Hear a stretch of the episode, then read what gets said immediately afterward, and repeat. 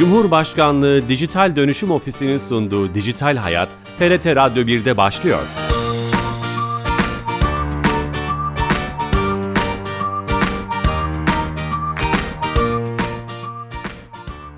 Herkese merhaba, ben Bilal Eren. Teknoloji ve dijitalleşmenin hayatlarımıza hem etkilerini hem sonuçlarını ele aldığımız Dijital Hayat programımıza hoş geldiniz. Her cuma saat 15.30'da bir başka konuyla TRT e, İstanbul Radyo stüdyolarından, stüdyolarından kulaklarınızda misafir olmaya devam ediyoruz. Bu hafta çevrim içi mecralarda çeşitli sebeplerle giderek artan anonim ol, olma halini, neden ve sonuçlarını ve bunun insan hakları bağlamında hukuki bir hak olup olmadığını çok değerli bir hukukçuyla konuşmak istedik. İstanbul Üniversitesi Hukuk Fakültesi Araştırma Görevlisi Eren Sözer bizimle beraber olacak telefon bağlantısıyla ve kendisiyle bu çetrefilli zor konuyu konuşmaya çalışacağız. Ama öncesinde kamunun tüm, tüm hizmetlerini dijitalleştirerek bizlere sunan Türkiye Gov.tr'den bir hizmeti Dijital Türkiye ekibinden Ayşe Torun'dan alacağız. Ayşe Torun telefon attığımızda. Ayşe Hanım.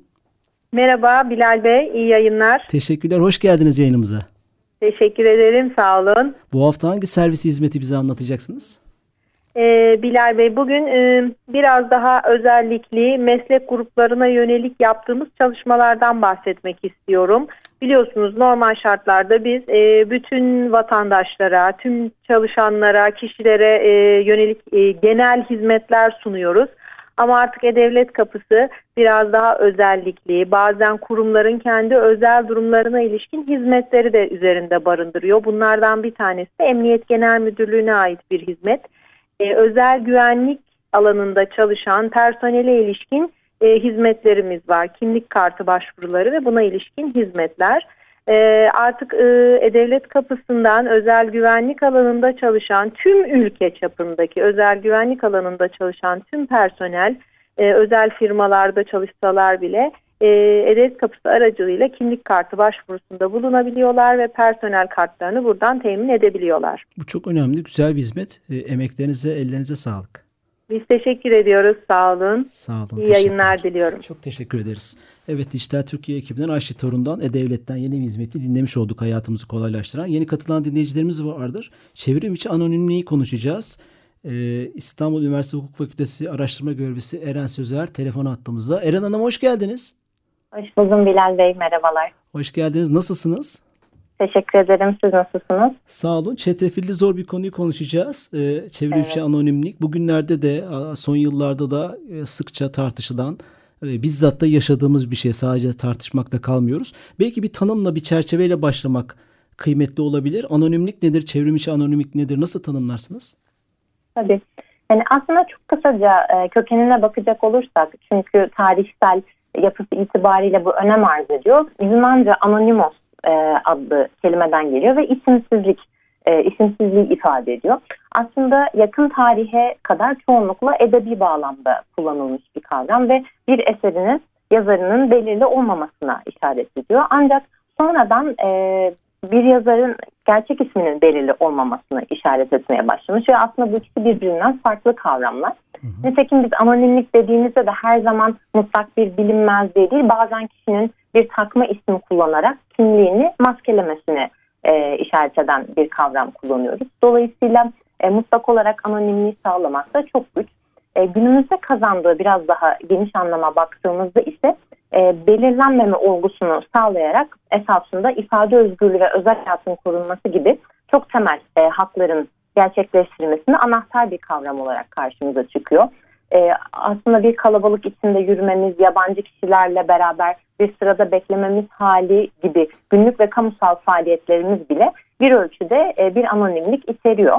E, çevrim içi anonimliğe baktığımızda ise yine bu kimliğin belirlenememesi veya maskelenmesi üzerinden bir e, belirleme yapacak olursak esasında farklı tezahürleri olduğunu söyleyebiliriz. Bir tanesi bizim kendimizi ifade etmek noktasında insanlarla iletişimimizdeki e, anonimliğimiz veya kimliğimizin maskelenmesi ya da e, daha çok dijital iletişim teknolojileri bağlamında e, bizim iletişimimizin gizli kalması, bu konumumuzun belirlenmemesi olabilir, e, yap, yaptığımız iletişimin içeriğin veya kimlerle yapıldığına dair bir gizlilik sağlanması olabilir. Dolayısıyla özellikle bu ikinci yönü dijital teknolojiler bakımından yeni bir e, görünümü. Fakat e, bizim zannedersem bugün özellikle üzün üzerinde duracağımız noktası biraz daha kendimizi ifade etmek noktasında ne kadar anonim olabileceğimiz. Evet evet yani son söylediğiniz dijital teknolojiler bağlamında ve e, ifade özgürlüğü bağlamında konuşmak. Şunu anlıyorum o zaman gizli kalma hali çok kabaca ve bunun çeşitli nedenleri motivasyonları var. Ee, evet. Bu anlaşılabilir motivasyonları da var tarihten bugüne gelinceye kadar. İnsanlık tarihi boyunca o zaman gizli kalma hakkı veya hali motivasyonu çok anormal bir istek durum değil öyle anlıyorum değil mi? Evet değil. Yani aslında baktığımızda e, bir çok önemli rol oynamış e, düşünce e, insanları, e, bu edebi eser olabilir, siyasi eserler olabilir. Bir şekilde kimliğini bir ölçüde gizleme ihtiyacı duymuşlar. Mesela şu anda William Shakespeare'in e, gerçek kimliğinin e, kim, kim, kim olduğu bilinmiyor. Yani onun kullandığı bir mahlas. Nitekim e, çok önemli e, siyasi düşüncelere ön ayak olan eserlerde de yazarları sonradan ortaya çıkmış olsalar dahi mahlaslar kullanmışlar. Bu bizim kültürümüzde de aynı şekilde. Esasında birçoğu zaman e, bir azınlık e, düşüncesinin ifade edilmesi veyahut ifade edilen e, görüşün bir tür tepki alacağından e, korktuğu için yazan kişiler kendilerini gerçek kimliğinden soyutlayarak düşüncelerini ifade etme ihtiyacı hissetmişler ve bu günümüzde de e, çeşitli sayıklarla olsa da devam ediyor. Hı hı. O zaman bu işin kökeninde ede, edebiyat var yani. Bu, bunu da bilmiş öğrenmiş olduk. Bu da kıymetli bir şey. Peki bu çevrim içi tarafı hani bizim programımızın da ana gündemini oluşturan dijital teknolojiler bağlamında bunun e, bir tarihi işte bilinen örnekleri iyi kötü örnekleri nasıl bir şeyi var. E, bu, bu konuda hacker grupları var bildiğim kadarıyla veya gizli kalmak isteyen çeşitli çeşitli motivasyonlara davranan gruplar, kişiler var. Tabii çok hayatımızı da etkiliyor. Bunun geçmişinden bugüne bakalım mı? İnternet tarihiyle tabii eş güdümlü gidecektir muhtemelen. Evet. Yani internetin yaygınlaşmaya başladı. 90'lı yıllara baktığımızda aslında hem e, o zamanki yapılan gözlemler ve çalışmalarda da çok ifade edilen bir husus aslında internetin temel bir özelliğinin e, an, e, olması anonimlik. Dolayısıyla bir aslında yan ürünü değil internetin çok temel bir unsuru e, anonimlik. E, 90'lı yıllarda New York Times'da çok ünlü bir e, karikatür yayınlanmış. Şu anda hala e, dahi yad edilir. O karikatürde e, bir köpek e, bilgisayara bakıyor ve orada kendine bir profil oluşturuyor ve e, şu başlıkla e, yayınlanıyor karikatür. İnternette kimse sizin bir köpek olduğunuzu bilmiyor. Hmm. Bu aslında biraz e, internet siber kültür takipçileri için biraz e, e, bilindik bir çok tanıdık. E, espri. Evet çok tanıdık bir espri ama gerçekten öyle. E, nitekim e, anonim veya işte takma adla yazılan birçok blogların sonradan tahmin edilen kimlikten çok daha farklı bir insanla ortaya çıkması da çok yaygın e, bir olgu esasında. Siz de hacker gruplara değindiniz. Mesela e, yani Türkiye'de de böyle gruplar var ama uluslararası e, arenada en çok bilinen e, anonim olarak anılan Anonymous adlı grup. Hı hı. E, onlar da e, 2013'tü 2003'tü yanlış hatırlamıyorsam Scientology tarikatını e, protesto etmek için ortaya çıkmışlardı ve daha sonra kendilerine göre haksızlık adettikleri birçok durumda e, anonim olarak e, siber saldırılar gerçekleştirer ve çeşitli siyasi faaliyetlerde bulundular. Hatta e, bir maskeleri var onlarla özdeşleşmiş olan artık hani o gruba e, mensup olmasa da birçok kişi işte siyasi e, iktidarı, devleti bir şekilde güç odaklarını protesto etmek için e, o maskeyi takıp kendilerini anonim hale getiriyorlar. Simgesi olmuş adeta. Evet aynen öyle oldu. Böylelikle bir e, belki yaptırım veya misillemeye uğramadan kendi görüşlerini e, daha güçsüz konumda olan kişiler ifade edebilmekteler. Bir maske ver dünyayı değiştireyim sloganları da böyleydi bildiğim kadarıyla. Evet. Maskenin arkasındaki güç gibi e, de kendilerini nitelendiriyorlar. O zaman şöyle internet teknolojileri aslında anonimliği de e, destekleyen hatta belki ana bacaklarından birini oluşturan felsefesinde destekleyen bir şey. Gizli kalma isteğini çok yani dijital teknolojiler doğru bunu doğru bir hukukçu olarak böyle bakabilir misiniz? E, tabii ki yani e, internette bunu mümkün kılan birçok altyapı var, evet. e, teknolojik altyapılar ve e, bu da bu da kullanılıyor. E, e, mesela burada özellikle e, mesela bizim Türkiye'de de çok aşina olduğumuz mesela işte VPN kullanımı gibi e, çeşitli yöntemler de var kişilerin kendilerini maskelemek için kullandı ama her zaman bu kadar çok teknolojik olarak sofistike olması gerekmiyor. Mesela yine e, anonimliğin ilk ve en yaygın örneklerinden birini düşünürsek 4chan forumu mesela. Hı hı. Tamamen anonimlik üzerine kurulmuş bir e, forum kültürü vardı orada ve nitekim orada mesajlar da e, istisnalar e, haricinde hiç arşivlenmiyor. Dolayısıyla insanların kendilerini filtresiz bir şekilde çok rahat ifade edecekleri bir yapı oluştu. Dolayısıyla internetin bunu e, çoğu zaman mümkün kıldığını söylemeliyiz. Fakat her zaman tabii teknolojide e, bir e, eğer ki e, gizleme varsa mutlaka bunun da ortaya çıkaracak bir mekanizma Doğru, olduğunu bravo. Tam da onu gerekiyor. tam da onu söyleyecektim. Servis sağlayıcılar için bu platformların sahipleri için çevrim içi kalmak mümkün değil. Yani bir Facebook'ta, bir Twitter'da oranın merkezi buna sahip olan güçler, sağ, e, işte yönetimler, akıl diyelim sizin kim olduğunuzu biliyor sonuçta. Evet, evet. Yani bizim belki de hani en az e, burada e, bir hani hak e, sürtüşmesi en az oldu. Mesela veri anonimleştirmesine bile baktığımızda aslında çok tartışmalı bir konu. Çünkü her zaman e, anonimleştirilmiş verileri, bilgileri dahi eski haline getirilebilecek, yani tanımlanabilir hale getirecek bir teknoloji üretiliyor. Dolayısıyla aslında mutlak anonimlik internette yok gibi ama sadece e, insanların belki de e, amaçlarını gerçekleştirecek kadar bir anonimlik var ve sizin de dediğiniz gibi e, çeşitli internet aracılarını kendilerine esasında emanet etmiş oluyorlar. Nitekim de devletlerin e, birçok bilgi talepleri oluyor. Burada çatışmalar oluyor. İşte kanuni düzenlemeler getiriyorlar. E, bazı onların sorumluluklarını tesis etmek için. E, hep de canlı kalacak bir mesele gibi gözüküyor. Doğru. Hatta bu bir güç olmuş durumda. Verdin vermedin sen daha şeysin hani benim kurallarıma uymuyor. Bir çatışma alanı, güç alanı, güç çatışması alanı olmuş durumda belki. Ama şunu anlıyorum siz hukukçu olarak birçok olayla da karşılaştığınız için belki gördüğünüz için, okumalar yaptığınız için bunun neden ihtiyaç olduğu ile ilgili hukuki anlamda da birçok insani anlamda birçok şey söyleyebilirsiniz değil mi? Şiddet mağdurları, siyasi muhalifler, belki hayır sahiplerinin kendini gizli tutma istekleri gibi gibi e, biraz onlardan bahsedelim mi? Hani neden ihtiyaç olabilir anonimlik? Tabii ki. Yani e, esasında anonimlik e, bir, bir araç sadece. Yani ne tek başına iyi ne tek başına kötü. E, dolayısıyla nasıl bir amaçla kullanıldığı önem arz ediyor. Sizin de dediğiniz gibi aslında bir e, güç asimetrisinin olduğu durumlarda, haksızlık, baskı, ayrımcılık gibi durumlarda daha güçsüz konumdaki kişilerin bir yaptırım, e, bir misilleme korkusu olmaksızın e, tepki göstermelerini yahut mağduriyetlerini iletebilmelerini, haklarını savunabilmeleri için aslında bir mekanizma.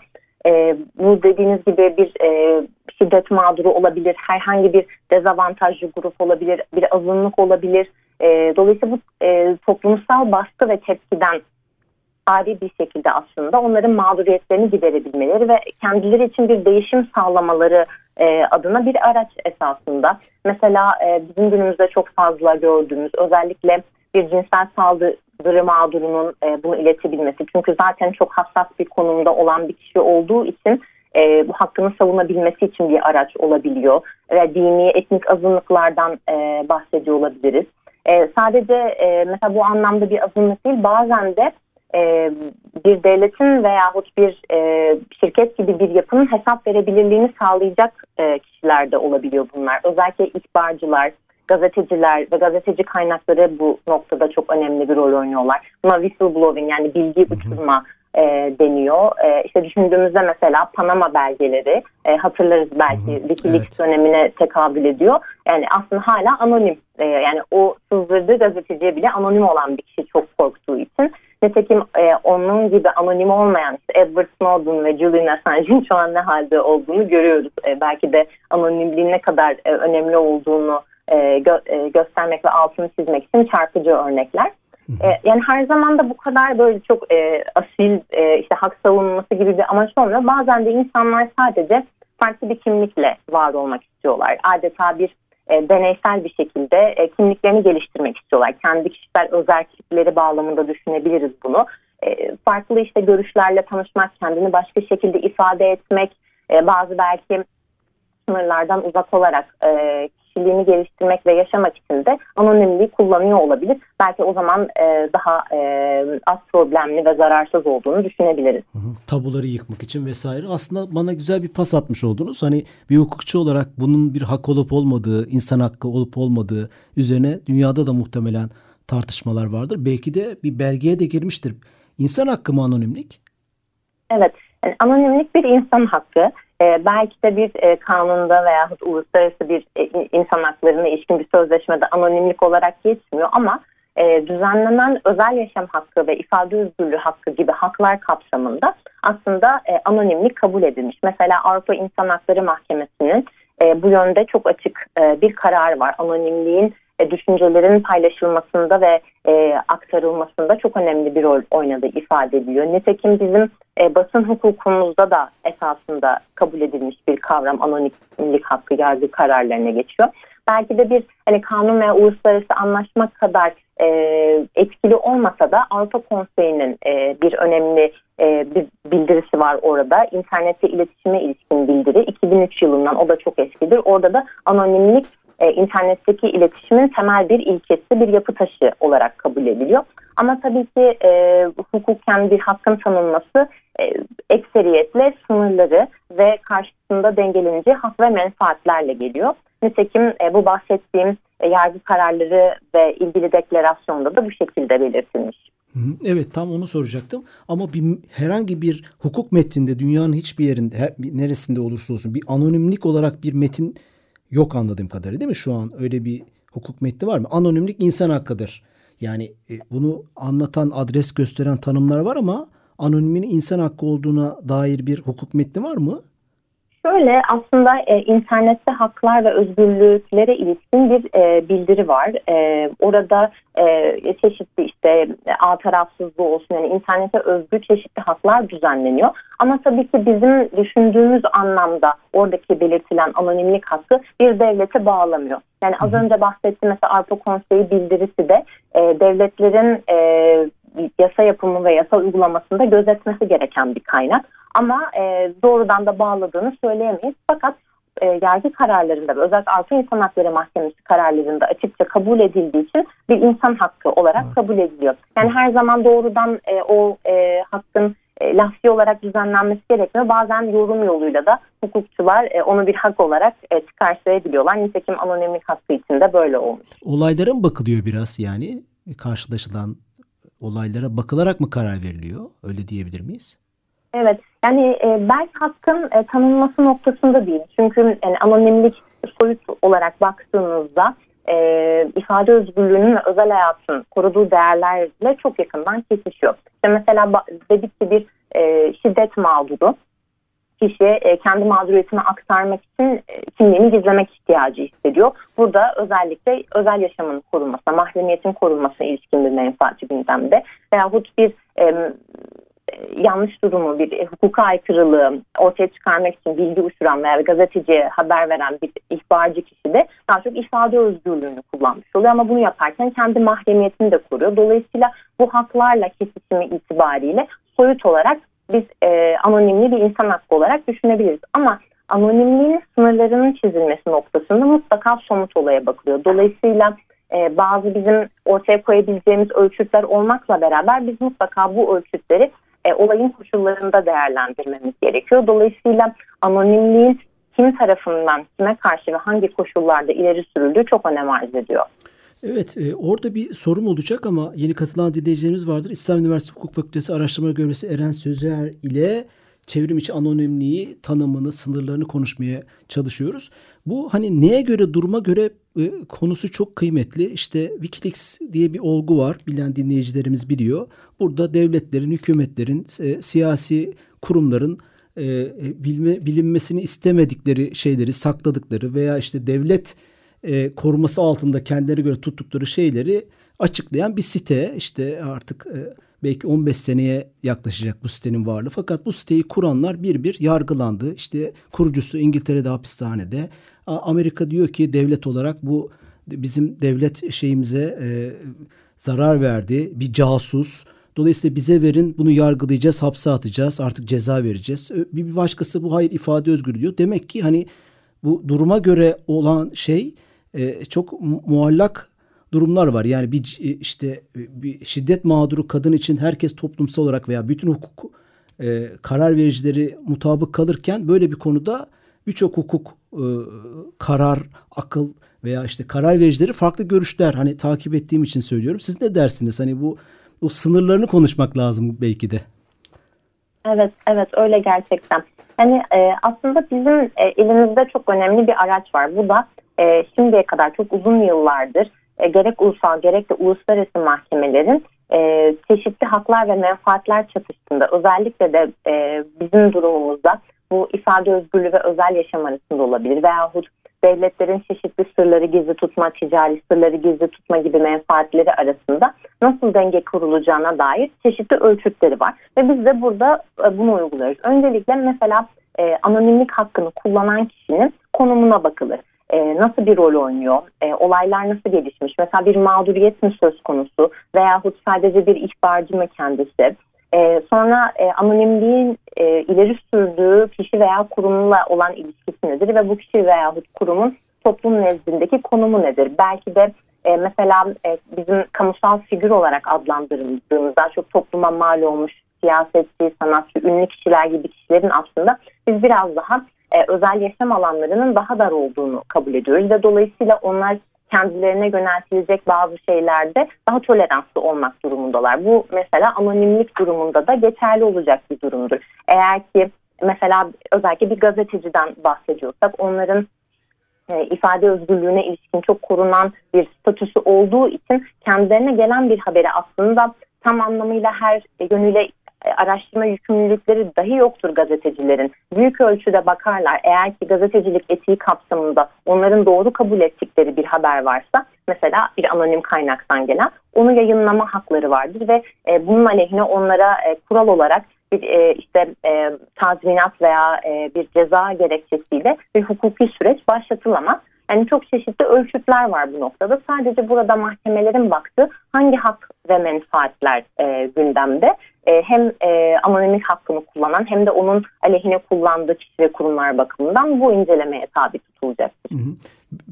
Mesela bir sahte bir hesap üzerinden e, bir kurumda veya işte bir herhangi bir olayla ilgili kişisel verileri de e, konu edinen bir şeyler paylaşılıyor. İşte e, bir kişinin telefonu, adresi, profil fotoğrafı direkt suçlamaya yönelik hiçbir aslında hakkında e, bir, bir şey yokken, bir hukuki bir işlem yokken ama bunu anonim bir hesap üzerinden yapıyorlar. Mesela kişisel haklar, kişisel yaşam bunun sınırlarından biri olabilir mi? Örneğin şöyle bir tartışma vardı. E, Türkiye'de veya dünyada bazı işte kamuya mal olmuş bakanlar, siyasetçiler onların özel yaşamlarıyla ilgili açıklamalar veya ifşalar yapılmamalı. Hayır bir kısım işte gazeteci veya bu konuda kendini hak özgürlükçüsü olarak ifade eden insanlar da hayır artık o kamuya mal olduğu için o kişi her şeyi açıklanmalıdır. Yani özel yaşamı, e, işte evliliği, e, para ticareti her şey açıklanmalıdır. Onu biz o yatak odasını tırnak içinde görmeliyiz. Siz bu hukukçu olarak siz nerede duruyorsunuz? Aslında bu biraz e, ülkelerin hukuk kültürleriyle çok yakından alakalı. Mesela sizin bahsettiğiniz son görüş biraz daha e, Amerikan yaklaşımı. E, mesela Bill Clinton'ın o sekreteriyle yaşadığı skandalı belki hatırlarsanız evet, yani evet. o zamanlar hatırlayan kişiler her şey çok fazla ortadaydı ve e, Amerikan e, toplumunda hala tartışılan bir olgu. Ama Avrupa'ya gelindiğinde ve e, Türkiye ile dolayısıyla kaplıyor hukuk sistemimizin ortak olması itibariyle bu kadar e, geniş bir alan tanınmıyor e, siyasetçinin yani yani siyasetçinin e, özel hayatının aslında var olduğu kabul ediliyor ve dolayısıyla buna ikisinin aslında çok e, zıt yaklaşımlar fakat bizim hukukumuz bakımından e, söyleyebileceğimiz bir kişi her ne kadar siyasetçi olsa da diyelim ki bizi onun hayatıyla ilgili bir şey ortaya çıkaracaksak bu ne kadar kamusal menfaate hizmet ediyor. Aslında bizim ölçütümüz o oluyor. Yani onun e, pür e, özel hayatıyla ilgili olan mesela aile ilişkileriyle e, ilgili olabilir, onun cinsel hayatıyla ilgili olabilir. Eğer ki bizim toplumsal menfaatimizi e, ilgilendiren bir yönü yoksa aslında bu kadar da ifşa edilemeyeceği gerek anonim olur gerek başka, şekil, başka şekilde bu yönde kabul ediliyor. İşte mesela iletişimin gizliliği e, bir, ailesiyle olan bir görüşmesinin hukuka aykırı bir şekilde kaydedilmesi bu zaten başlı başına bir suç olduğu için bunun bir tartışmasına dahi girmiyoruz. Ama dediğimiz gibi biraz mesela e, bazı işte daha özgürlükçü e, e, basın özgürlüğü savunucusu yaklaşımlarda daha farklı e, duruşlar söz konusu olabiliyor. Ama Türk hukuku bakımından e, bunun e, yani ifade e, yani siyasetçiler bağlamında ifade özgürlüğünün de işte anonimlik suretiyle bazı bilgilerin ortaya çıkarılmasının mutlak olduğunu söyleyemeyiz. Hı hı. Bu, bu söylediğiniz şeylerin yerle yeksan olduğunu düşünüyorum ben açıkçası. Hani bir hukukçu değilim ama bu kuralların bu kuralları kimsenin uymadığını sadece ülkemizde değil dünyada da yani kişilerin hiç haklarına riayet edilmiyor. Basında başka yerlerde artık geleneksel medya dışında başka güçler de var. İşte sosyal medya gibi. Dolayısıyla her şey ifşa edilebiliyor ev adresinden sonra örneğin geçen sene Hindistan'da bir çocuk tecavüzü olayı olmuştu. Hatta programımızda da şey yapmıştık. Tamamen sahte bilgi üzerine anonim hesaplar. Şu mahalledeki şu insanlar şu çocuklar şey yaptı diye ama sonra onlar linç edildi, öldürüldü. 30 küsür kişi ve onların ama suçsuz olduğu sonra anlaşılmıştı. Yani bu buna kim karar verecek? Bir hukukçu olarak soruyorum. Bunun parametrelerinin ve sınırların çok iyi yazılı metinler haline getirilmesi gerekmez mi? Veya siz ne düşünüyorsunuz? Bu anonimlik çok e, aslında tehlikeli bir şeye de dönüşebilir bir süre sonra. Evet, yani gerçekten iki ucu e, keskin bir kılıç. Hatta e, ben de siz WhatsApp'ta Hindistan deyince aklıma geldi. E, dün okudum WhatsApp Hindistan'da sanırım e, birkaç milyon hesabı e, yapay zeka ile tespit ederek yanlış bilgi yaydığı için kapatmış e, otomatize bir şekilde hesapları iptal etmiş. E, gerçekten yani Hindistan'da mesela bilhassa önemli bir sorun ama ben e, hiçbir toplumun e, bu sorundan uzak olduğunu düşünmüyorum. Mesela biz de hatırlarız özellikle pandeminin ilk günlerinde çok yanlış bilgilerin yayılması Aynen. için özellikle WhatsApp grupları e, çok ciddi e, kaynaklar olmuştu. E, genelde bu tarz e, sorunlu meselelerde işte anonimlik hakkı gibi mesela burada unutulma hakkını da e, benzer sorunlar doğuran bir kavram olarak düşünebiliriz. Hukukçu olmayan kişilerin yaklaşımı biz çok net hukuki düzenlemeler yapalım ve e, sorun çözülsün olabiliyor. Fakat aslında daha çok hukuki düzenleme her zaman daha fazla sorunu doğuruyor. Bunun ben mesela ya, Çok güzel jeneriklik bir şey oldu aslında. Çok fazla hukuki hukuki kurallar daha fazla sorunlar mı doğurur?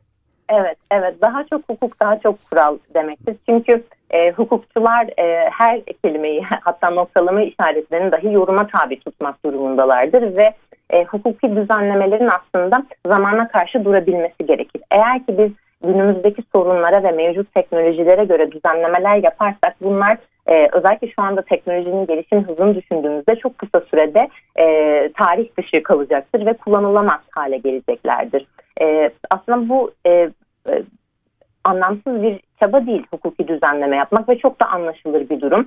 E, hukuki belirliliğe tabi tutarak insanları ve toplumsal kurumları kurmak. Mesela bunu Birleşik Krallık yapmaya çalışıyor son birkaç yıldır. E, İnternet Güvenliği Yasası adlı bir yasa. Özellikle çocukların ve etnik azınlıkların e, internette nefret söylemesi ve zorbalığa karşı korunmasına ilişkin bir yasal düzenleme. Yani şu anda taslak aşamasında ama e, en baştan beri o kadar fazla eleştiri aldı ki hukukçulardan haklı olarak her ne kadar çok uzun ve çok detaylı olmasına rağmen sizin dediğiniz gibi her kelimeye bir tanım getirmesine rağmen yine hala çok belirsiz ve o tanımların kapsamadığı, nasıl bir sonuca ulaştıracağı belli olmayan birçok e, senaryo daha şimdiden üretilebiliyor ki gerçek hayatta da çok fazlası karşımıza çıkacaktır. O nedenle aslında en iyi çözüm şu anda da olduğu gibi e, çok ayrıntılı bir şekilde ve e, hukuki ilkelere e, sadık kalacak e, yargı mekanizmalarının oluşturulması ve onların e, objektif bir şekilde olgulara bakarak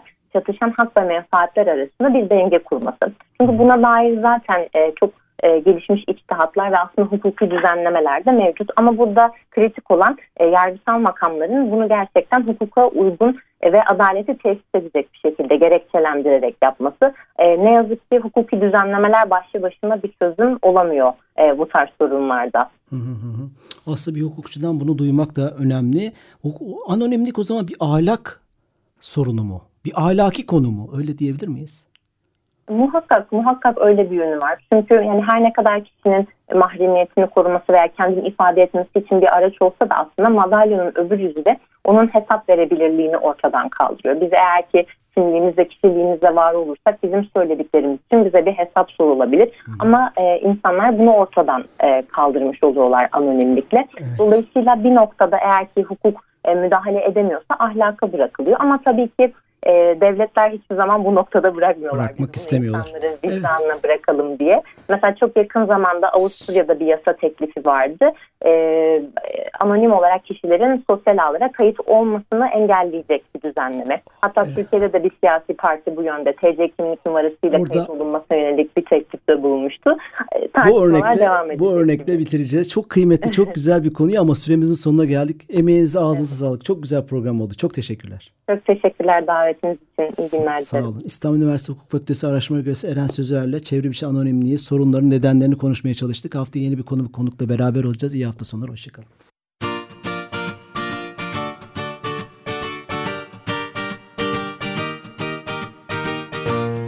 Cumhurbaşkanlığı Dijital Dönüşüm Ofisi'nin sunduğu Dijital Hayat, TRT Radyo 1'de sona erdi.